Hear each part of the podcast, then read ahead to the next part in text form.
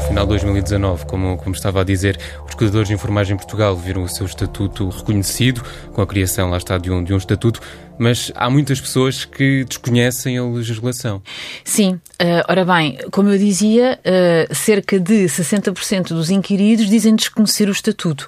Por outro lado, daqueles que o conhecem, cerca de 77% uh, eh, dos cuidadores que conhecem um, consideram-no incompleto e apontam várias críticas a este estatuto.